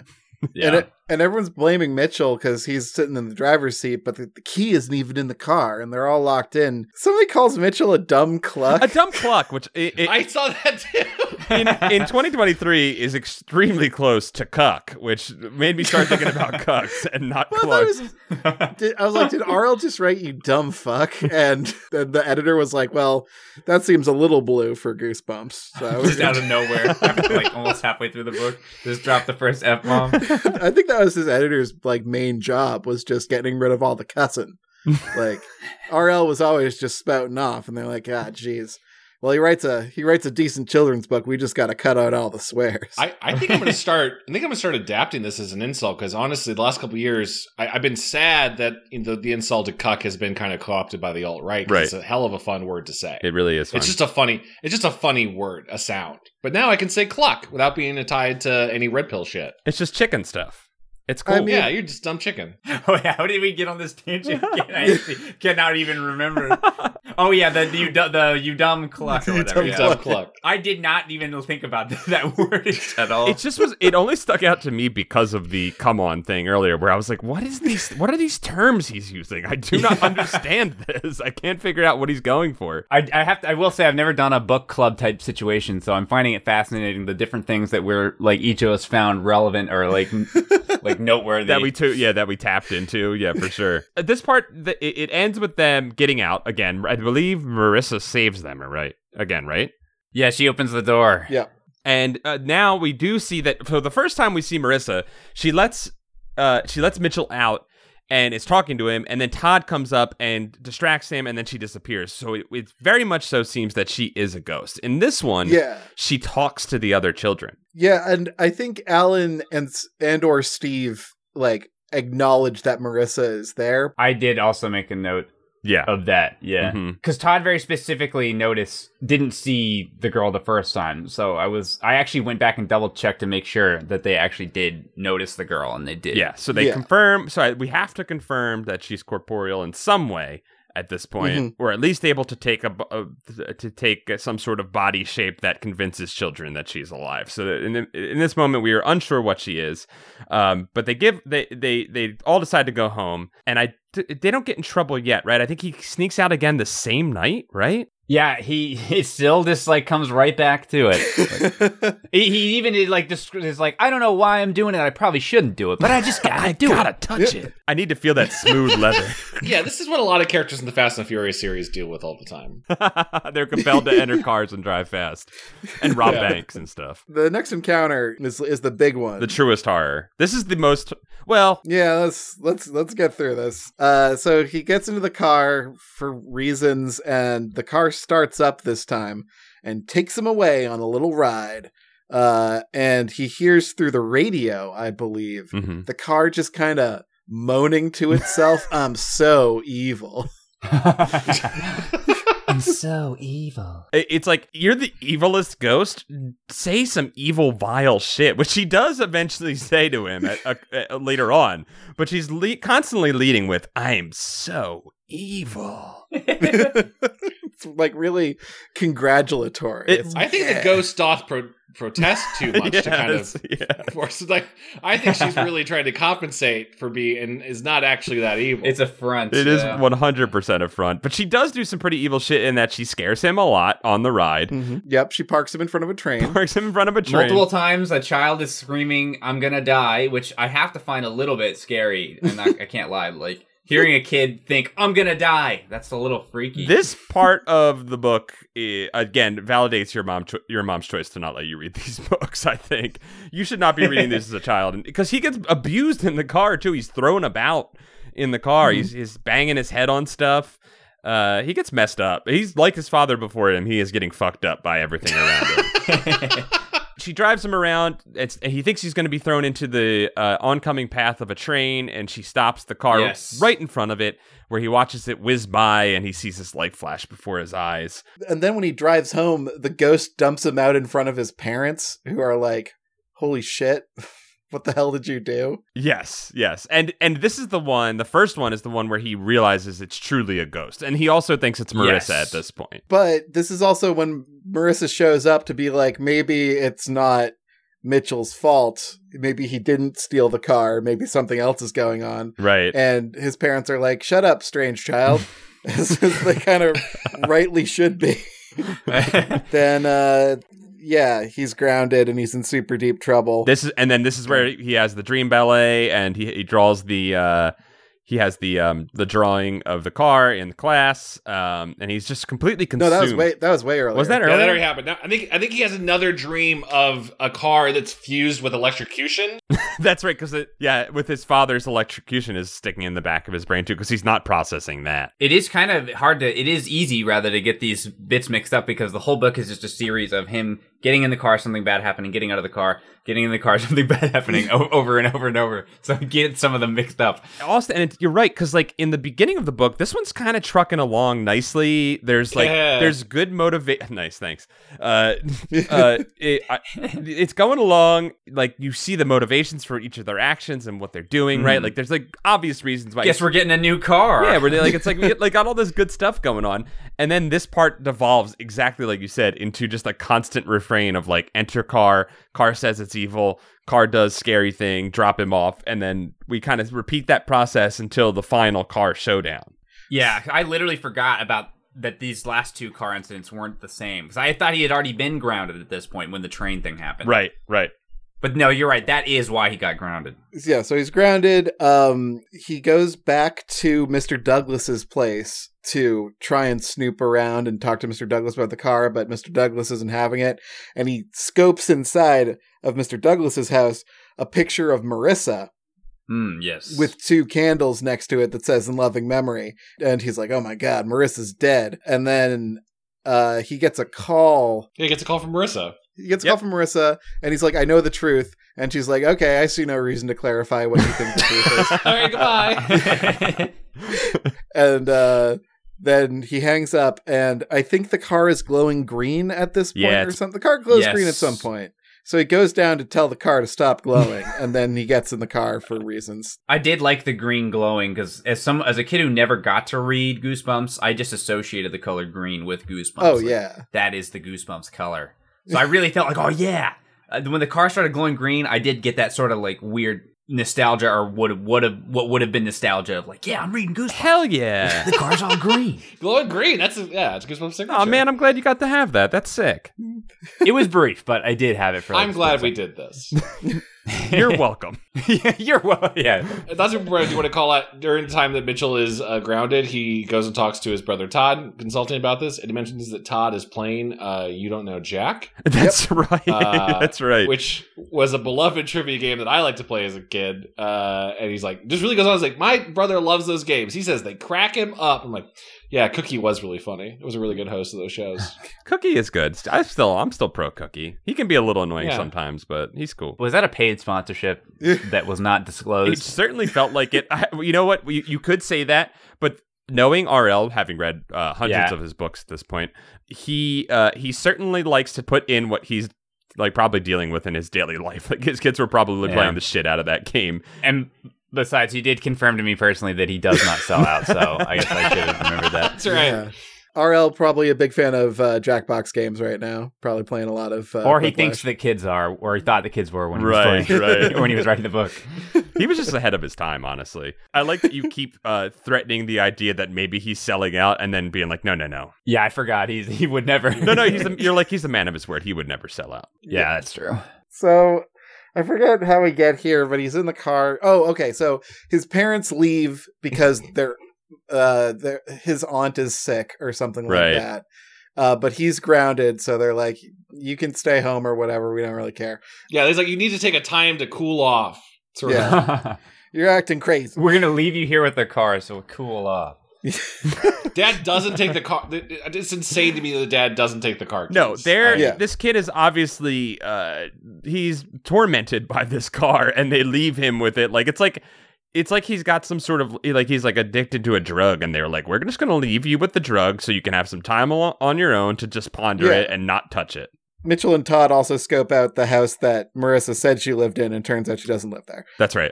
It's just a spooky house. So parents leave, and Todd is drawn once again to the ghost car where it gets in, and this time there's a ghoul in it. and this this scene is actually gross and scary. And I have to send y'all uh the. Have you seen the other covers, the like international covers of this book? I was looking at those too. This this book has some amazing other covers. like that's Yeah. a spooky image. It's not uh, nearly as scary as what is described in the book, but it is still that's pretty. the the French cover with a cool skull decal. Yeah. I liked how it was described in the book because even on the cover, this is like, oh, here's the ghoul's face looking right at you. I think it was originally was Marissa's in the car next to him in in the passenger seat, but she's not facing him. Right. It's almost yeah, her back's turned to you, which is kind of a scary image to think about. And then when she turns around, her face is. It's not pretty as it was before. Where it really called out how how she could be a TV star. Oh, that's She right. They is- say she could be a model at the beginning of it. she could be a model. Now she's her face is all full of pus and maggots and stuff. and noseworms. She's got noseworms. Those- Do you guys make note of the noseworms? I did, yeah. And They were white, if I recall the the white nose worms. I was like, I never don't think I've ever seen dangly noseworms. That's kind of that's, that's gross. That's really sick. there was something kind of creepy about the in- picture of it in my head. That French book cover you posted was not what I was thinking. I was imagining this like very small girl in this very large seat, just like turning around with the goopy stuff falling on her face. Actually, it was a little bit creepy. It was creepy. It was she was melting before me. In fact, she does melt in the car. She starts to uh she show she she turns to him and she's talking about how evil she is and stuff and then she like leans forward, I think, and melts into a green gas and disappears. And weirdly, uh, Mitchell isn't pumped to have visual confirmation that something exists beyond the veil of death. Like, he's not being like, ah, cool, this isn't it. He's just like, ah, I'm scared. Uh, Ah, I am scared. well, I mean, she's just saying I'm evil, so he's just saying I'm scared. He's Yeah, matching the yeah. room, the energy of the room, you know. yeah, yeah. So the car auto, the car starts up. This is what Yep. uh, y- y- Tesla has been trying to do with self-driving cars for the last three decades. It is a fully Mhm. self-driving car, and it just pe- peels out. Oh my god, we just have to put our dead in the cars. We just have to haunt the cars and then they'll drive. You just need someone to watch over it. Don't let Elon hear this. Uh, the ghoul reveals that she died in this car, and she says, I was only 14. To which Mitchell replies, I'm 12. he's like trying to. Yeah, I like. He's trying to negotiate one upper. Like, oh, oh, well, you know, actually, I mean, you got you had a little more time than me. It's a little more unfair for me to die right now. Give me two more years, and we'll come back and we'll do this car ride again. We'll loop back. We'll touch base. Uh, I like that she he he says this to her, and then she's like, "I was close to your age, and then I killed myself by accident by driving a car too fast. so you have to die. so now I must punish others." Yeah, Yeah, I did find that a little funny as well. It's like, oh, can we stop and talk about this because your logic actually is not really making much sense right here. Yeah, this entire time in the, the book, I was kind of curious of like, even when you didn't know if necessarily the ghost was possessing the car or the car was sentient, like a Christine. Like, why don't Uh-huh. think the car? You know, when she was like taking him for the test, dri- the the the drill, thrill ride, and almost hit the train, is like, I don't think the car wants to be destroyed because if the car's destroyed, then the ghost is destroyed. How did the Mhm. car sustain no damage f- from the death of Becca? I assume that it must have just got fixed up. I guess, Which I is was also which wondering that. means that. yeah, which means that he the seller did a lot of um, disservice, right? He didn't he didn't disclose that on That had Carfax. been a previous Yeah. accident. Yeah, that's why you need that Fox. What's that Fox Damn commercial? Yes, Fox. Carfax box. Yeah. Not sponsored by Carfax. Yeah, that's that. The end of the book is just a commercial for Carfax. I I actually did find it super weird. I thought it would have been a lot spookier and made the sad dad thing make more sense. Not that the dad wouldn't be sad either way, but make the whole like sad, got to get rid of the car thing make more sense if the dad had been the one driving it. And it would Right. have been but like Ah. she, because she was just so evil that the book wanted to like nail that home that she took the car and went off on this crazy What- driving what's, spree. what's that great old viral video where like that eight year old boy got arrested for driving a car and he's like, I just wanted to do hood rat stuff with my friends. Mm-hmm. Yeah, yeah. Yep. Yes, That's her energy. That is 100% Becca's energy. I guess what RL was thinking was that he wanted it to kind of be equivalent to the main character. Like he wants, like, hey, you better watch out because Ah. this could be you in the future. I still Ah. think it would have been way better if it was the dad got in an accident and then the girl died. She didn't necessarily have to be evil when she was alive. She could have just been evil and in, in death, but you know, oh well. That would have been more kid powery, I think, if it was the dad's fault all along. Like that would have been kind of interesting. and it would it would have made actual sense because ultimately when we get to the end of this book none of it really makes any sense uh, let's take this one in for a landing Let's Yeah. pull this into the driveway. Yeah. there it is let's pull it under the tennis ball that hangs inside of the garage That's what that's for. Um, we get home and the whole house is on fire.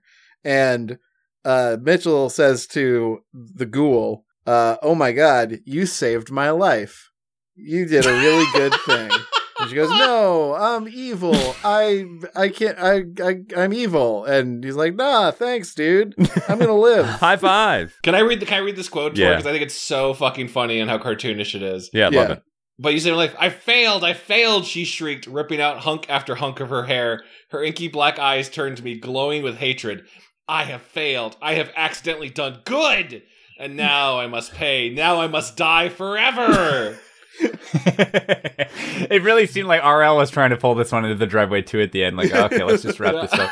Yeah. He's like, "Wow, page count already. All right, let's ship this out." And if you think about what she says, the implied darkness of what she says, she says, It was revealed to Mitchell that there is life after death. And then you find Yeah. out, oh no, you can actually die forever if you if you accidentally do the wrong thing when you're dead. If you do what if the opposite of what you were trying to do while you're dead, you, You die, would die forever. forever. you can't flip flop as a ghost. yeah, you really have to be careful with that. Yeah. Got to be on brand. Yeah. I, I, I love that she could have just ki- like turned around and then continued like crazy driving, but it's like, ah, shit, shit, I was good. I guess I guess this is it. Oh man, She just screams "fuck" as she shrinks away. yeah this is this is where it's all revealed uh where marissa had a twin named becca who was evil She literally says she was evil. My evil sister Yeah. who died. and uh that's it that's literally that's why we saw a picture of uh, marissa it was actually a picture of becca who I, died. I've been trying to come and warn you about it, but I didn't tell you. And then when I called you on the phone and you said, "I know the truth," I just assumed we were on the same page. yep we fi- i assumed we figured it out It's funny because she also says that her sister died, um, and her sister was evil before she died. Uh, and then she's like, and then my sister's ghost visited me and told me that she was going to torture me and others around based around this car. it's pretty messed up. that's ghost she really was not lying though when Yeah. yeah. the evil thing. She she I mean Mitchell found cars, she found evil. everyone has Yeah. a thing She's you a know? legend of evil. Yeah. Meanwhile, uh, Mitchell's parents are like, well, kind of on my fault for burning down the house. The electrical wiring kind of took the whole house in flames. We were worried, thought you were dead. We're, just, we're not even mad that you drove the car because, oh boy. We'll deal with that hell, problem later. Hell of a night. Yeah. We'll get angry tomorrow. and mitchell's like i'm gonna cool it on cars for a little while Yeah, I did love that. how The, the moral of the story was if you're really into something, just don't. You could get killed. yeah stop You it can stop get- being interested in anything He just like, yeah, I'm gonna maybe play baseball. I guess. Yeah, I'll get into Yeah. baseball or hockey or something, he says. Yeah, so he apparently had these backed up in his mind because he pulled them out pretty quickly as alternatives. So he'd already been thinking about like exiting his car fandom forum and joining the MLB forum. He had a car exit strategy for sure. He, it, they fall asleep and they wake up uh, at their neighbor's house the next morning, and a uh, a mechanic is coming out or, uh, from the garage to fix the car. And when he opens the car uh, to find, because they say, "Oh, the car is, you know needs a little bit of work," he's like, "Well, this thing will never work. It doesn't have a battery inside." And that is our that is our grand twist at the end of this book. not not anything about like the ghosts that definitely lived in there or anything like that. Just that dad is going to figure it out because the only explanation for the fact that this car was able to drive these past couple days without a battery is ghosts. Yep, that's it. Like it'd be cool if they found like a severed head or something connected to where the battery should be or something gruesome like that. oh man, it's like there's a there's a child. I, I honestly kept thinking we are gonna find out that like the girl was in the car, like literally in the car, like Snowpiercer or something. Oh. If if if Goosebuds was written in twenty the 2020s, that would have happened. Yes. Yeah. Yeah. yeah this this would have they needed the 2020s edge, but we couldn't have this back in 1999. yeah. They, people were already uh, trying to get these books canceled back in the day, which you know, Don't so- give them more As, ammunition. as kind of like a, a low impact finale, I kind of liked this compared to so many other ones we've ended. where Okay, just like, yeah. and then I woke up and I was a car. yeah, Austin. I, I yeah, I was a haunted car. Oh no. Uh Austin, when you finished the B book, I can't remember how that one ends. Does that end with a twist ending? Do you remember? Oh no, I didn't finish. Oh, you it. didn't finish I it. got it. I got about seventy percent of the way through, and then it was like, oh no, we're doing this one. So that's when I switched Okay, to the other one. gotcha. So I still have yet to actually finish the B B book. I don't know if he un- unturns from a B. A B. Okay. Wow. Well, here's the beautiful thing about Goosebumps books. They tend to end with a with a twist. Usually uh Ch- Chad made a joke about the kid turning into a haunted car. That's actually highly likely in one of these books. Yeah. I, I mean, I was kind of hoping that he remained a B because he kind of sucked. So I thought maybe he should just be a B. or like the mechanic shows up and he's like, "I'll tell you what's wrong with," and then like he doesn't go to the car. He goes to the boy and like opens up his chest and there's like mechanic stuff in there. this one doesn't have a heart in it. Your son's a car. dun dun dun. Our old son. He opens up the car and it's full of bees, and he's like, "Ah, it's a tie-in with the other book." Buy the other book. I mean, it's insane to think that the dad bought the car without popping the hood, Yeah. but whatever. Well, he did turn it on. He turned it on and he said, "Sounds clean." And then he was Sounds he was good. He did say sounds clean. I took note of that because I was like, I don't think I could ever hear a car and go, "Sounds clean," and like know what a clean ca- sounding car sounds like. Mm, mhm. Well, this guy clearly knows what he's doing in all aspects of life, so he doesn't need to actually look for the battery. Oh, didn't wait? Didn't the dad have a change of heart or something at the end too? If I'm recalling, he's like, "Yeah, no, now I will not make. I'll make sure that I don't kill my family at the end." He has, yeah. He's like, I will not be fixing, and he's like, I am hiring subcontractors from here on out. I'm going to what is that? Uh, the the Angie's List. I'm going to angieslist.com every time I need to do something. no dad would ever say that. I'm going to use a certified union electrician, and we'll be okay. yeah, I, I love it. It was specifically he mentioned only the electrics. He wasn't going to do anything electric anymore. That you know, what, that's it. I'll still do everything else. I'll still build the foundation of our new house, and you know that probably won't cause any problems. But no more electric work for me. No more things that could directly kill me or my family. I think there's things that could directly kill his family that isn't related to the electrical, but he hasn't quite learned those lessons yet because he didn't get like smashed by a log yet. Dad only learns by doing. yeah, he learns from very direct, specific lessons. Yes. As his son does, apparently, if you almost die by a car, uh, then you don't do cars anymore. Dude, like father, like son. Wow. Cats in the cradle. Cat in the cradle. so Austin, Austin, what did you think of your first? Uh, well, this is your first full Goosebumps reading experience. Then, Yes. what'd you think? I liked the, when the car was green. I think that should have happened more. really could have leaned on that green car thing. Yeah, because that was pretty cool. Yeah, I- I, I did like the the way that he was constantly looking at the car. One of you guys mentioned it earlier about the like the childlike imagine like description of how awesome the car looked, with the light Glistening, and yeah, everything. glistening in the light and stuff like that. In my mind, in my mind's eye, it was very a very sick car in those moments. Yeah. Yeah, I think as as adults we can definitely sit back and like goof on these books, which is which is fun to do. I mean, that's part of what I do with like my when I like talk about Arthur episodes. Yep. Like I'm sitting there riffing on it, but like really, I actually like it. I I- I think if I had read this book, I mean, Cars specifically is not like a super spooky concept to me, but like. When the car stuff was going down, even I was like, "Ooh, this is not looking so good." I can imagine being like actually afraid of that, or being afraid of driving in the car with my parents after that. Yes, this Yeah. would definitely induce, I think, a couple phobias for some kids. Yeah. You know, every kid needs a couple phobias, though. Yeah, Yeah, like at least it's a fairly silly phobia. I mean, well, uh, I guess statistically, like you are pretty likely to die in a car. Compared to others. Jesus Christ. and that's, that's how the book ends. R.L. Stein just like, by the way, there's a this, it's the highest percentage chance of child, child death. All right.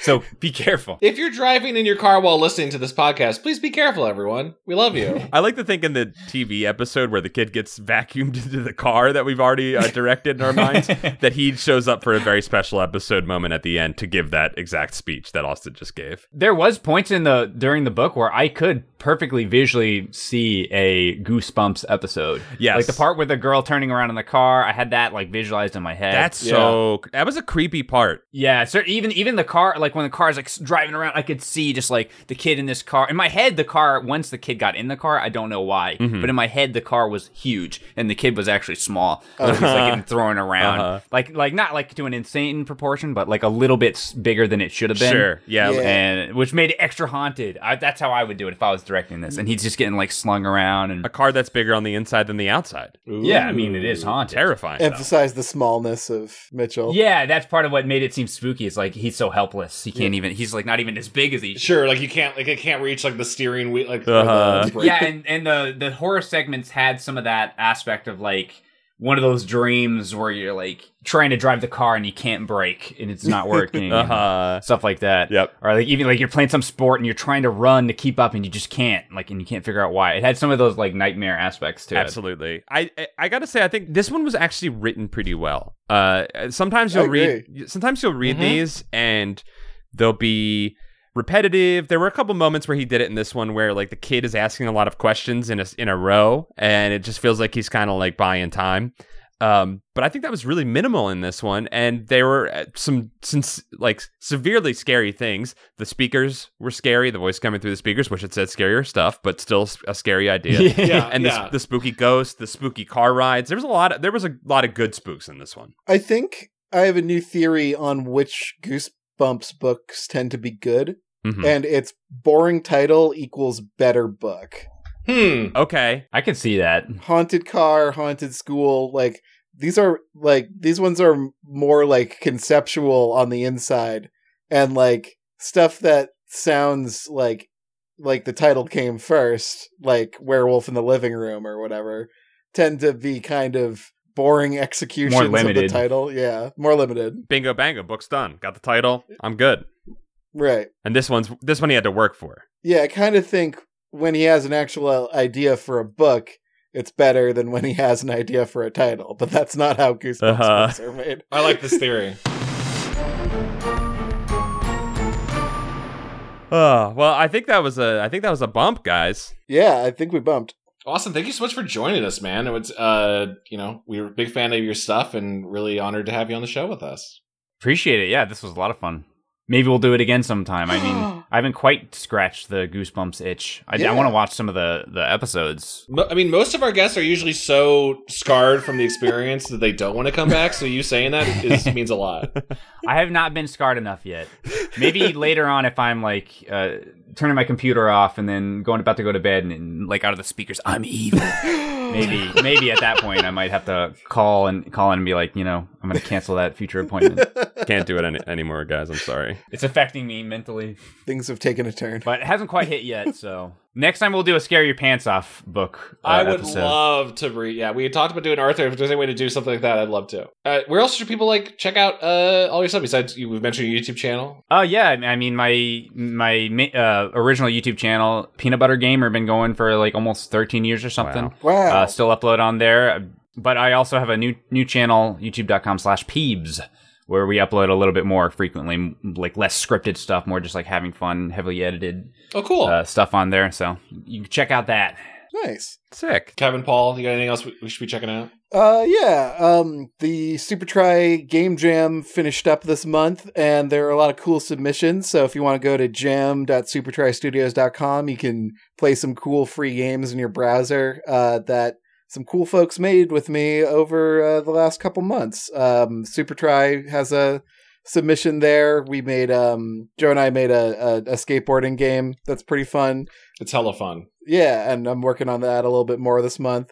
Uh, but there are a lot of cool submissions. I uh, I d- super recommend playing The Rocketeer, which is a really cool little visual novel that uh, moves through all these different like modes. Uh, it's really cool Nice. and um uh there's a there's like a, a a monkey island style adventure game about a skateboarding dwarf that's really good uh and uh there's one called spinalization which is like a god game that uses a um like a, a s- a slot machine sort of mechanic Ooh, where you're, like, yeah.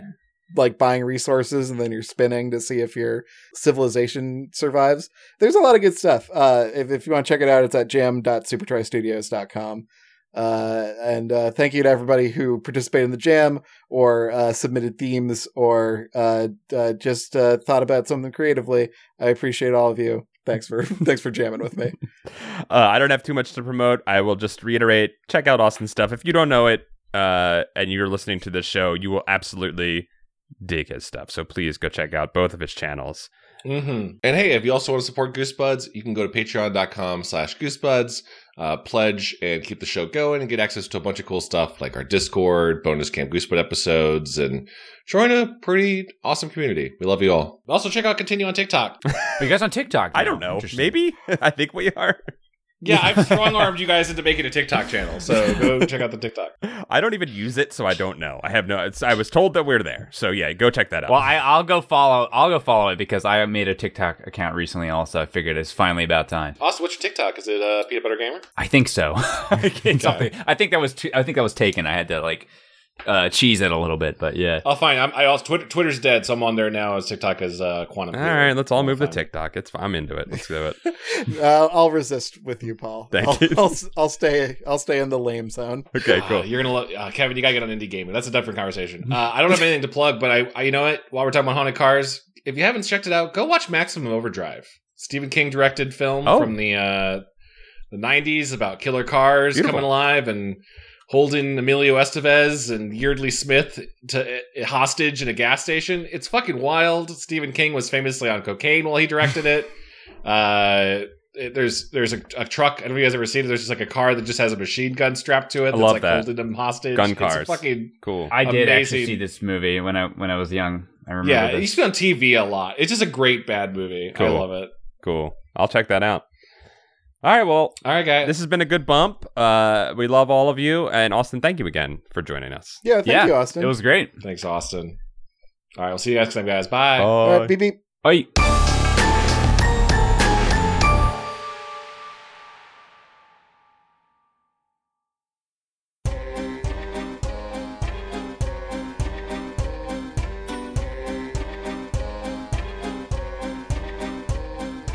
This episode of Goosebuds is brought to you by our wonderful Patreon supporters, especially those forever immortalized in the digital Book of Names. the book of names. Book of names: Starting with Stefan Jive Turkey Kuwabara, Hollis Hornbeak, Low Belly Hate Me pledges all 15 XFL fans in the population of Gumby World to the Grey Ghost Kevin, except Prickle, who loves Paw. I didn't get What? fucking prickle. God damn it. Oh, you remembered my high school mascot, He came to me though. the Prickles.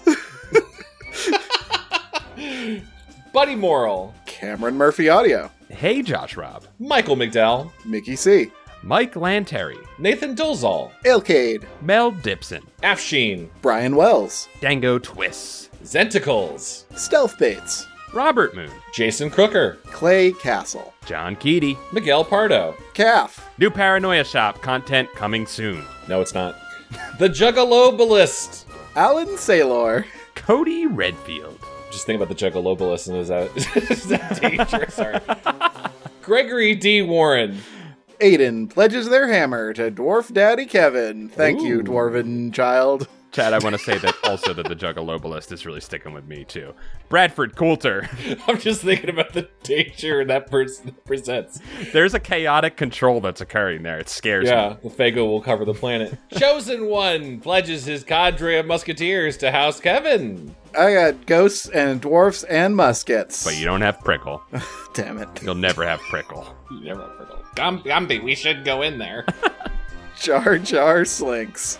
Leviathan, Up and Champ, Jonas Eggman. Anthony Mulberry, Carl, The John D. and Catherine T. MacArthur Foundation of Quicksand Truth pledges their nonprofit blade to Paul. Damn, Leftist Media, am I right?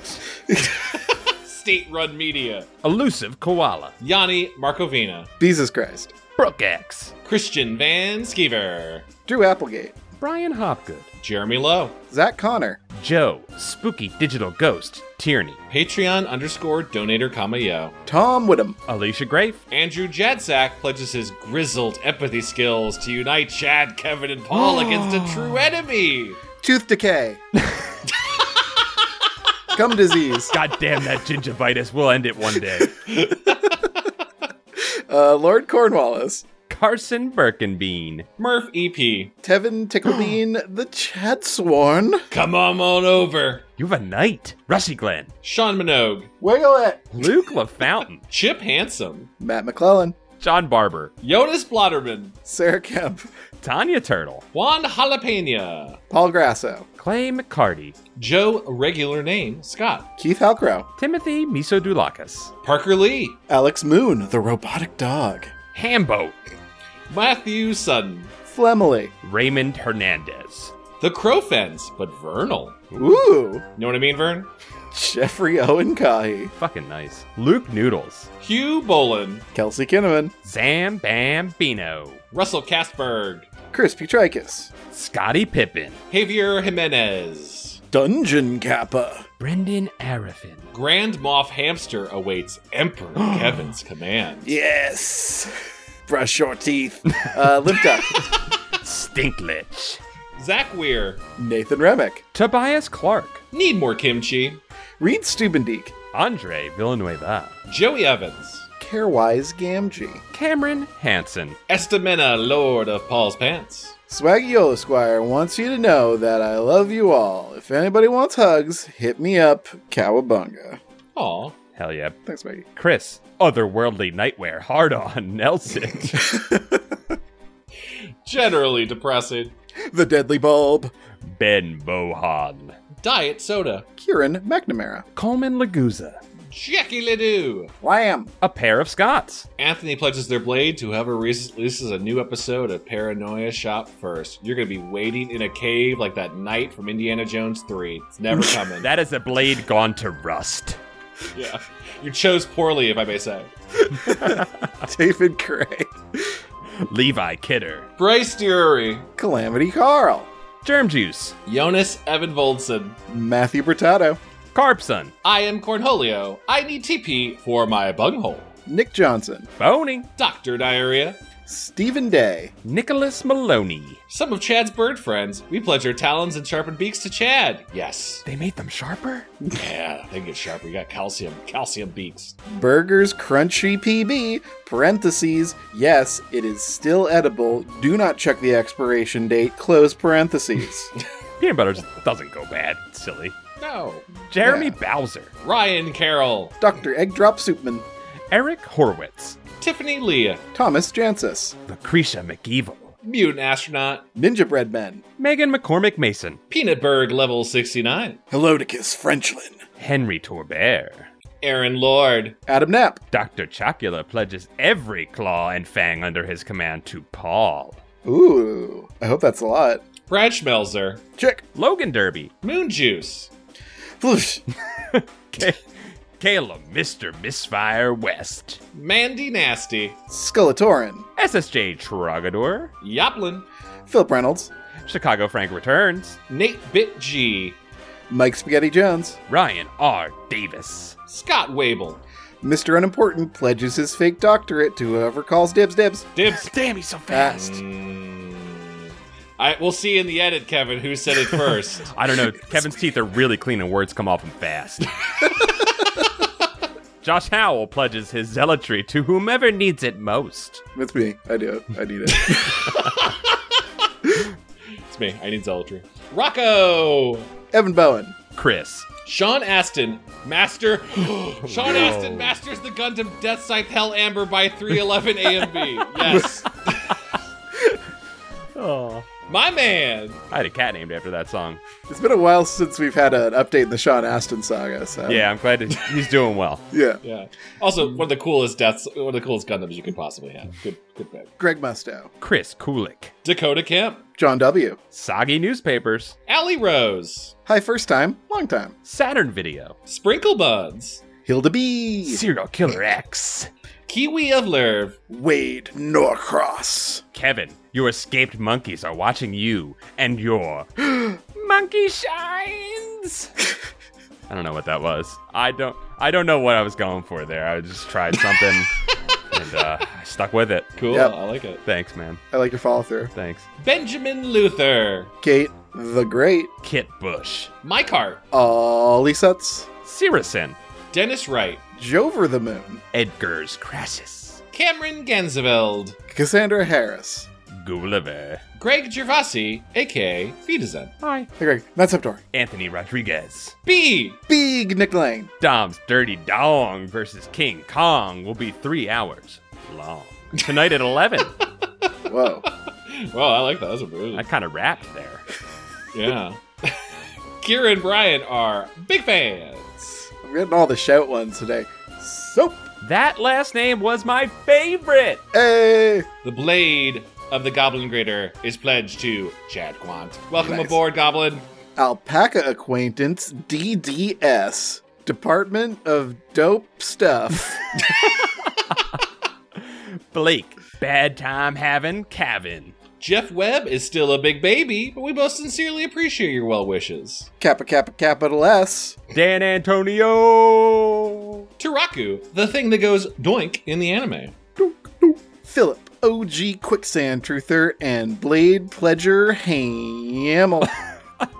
Spence away. CM, Farah.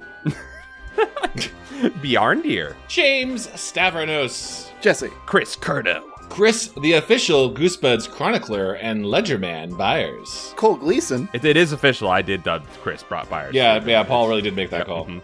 On my own. It was a, ro- a rogue call. Jesse Boggs. Michael Malloy, Tan Yarhide. Greb Comics. Kyle O'Neill, Goon Cahoots. Robert Holden. This is an insult. What? Ba- Babette's feces. It's Babette's feces. It's a movie that Kevin and I love, and you've defiled it. What movie do you guys want to watch that's called Babette's feces? It's called Babette's Feast. Now I'm, I'm now mad. I'm, but the full force of my blades is now coming down I- on Babette's. I Feast. appreciate your support, but damn. That's a good letterbox comment. You should get on letterbox. Follow me on letterbox. Yo, if you leave that as the letterbox review, you're gonna get likes. Adam Brundell. Anthony Stoker. Brony underscore Danza. Okay, this one always breaks my brain.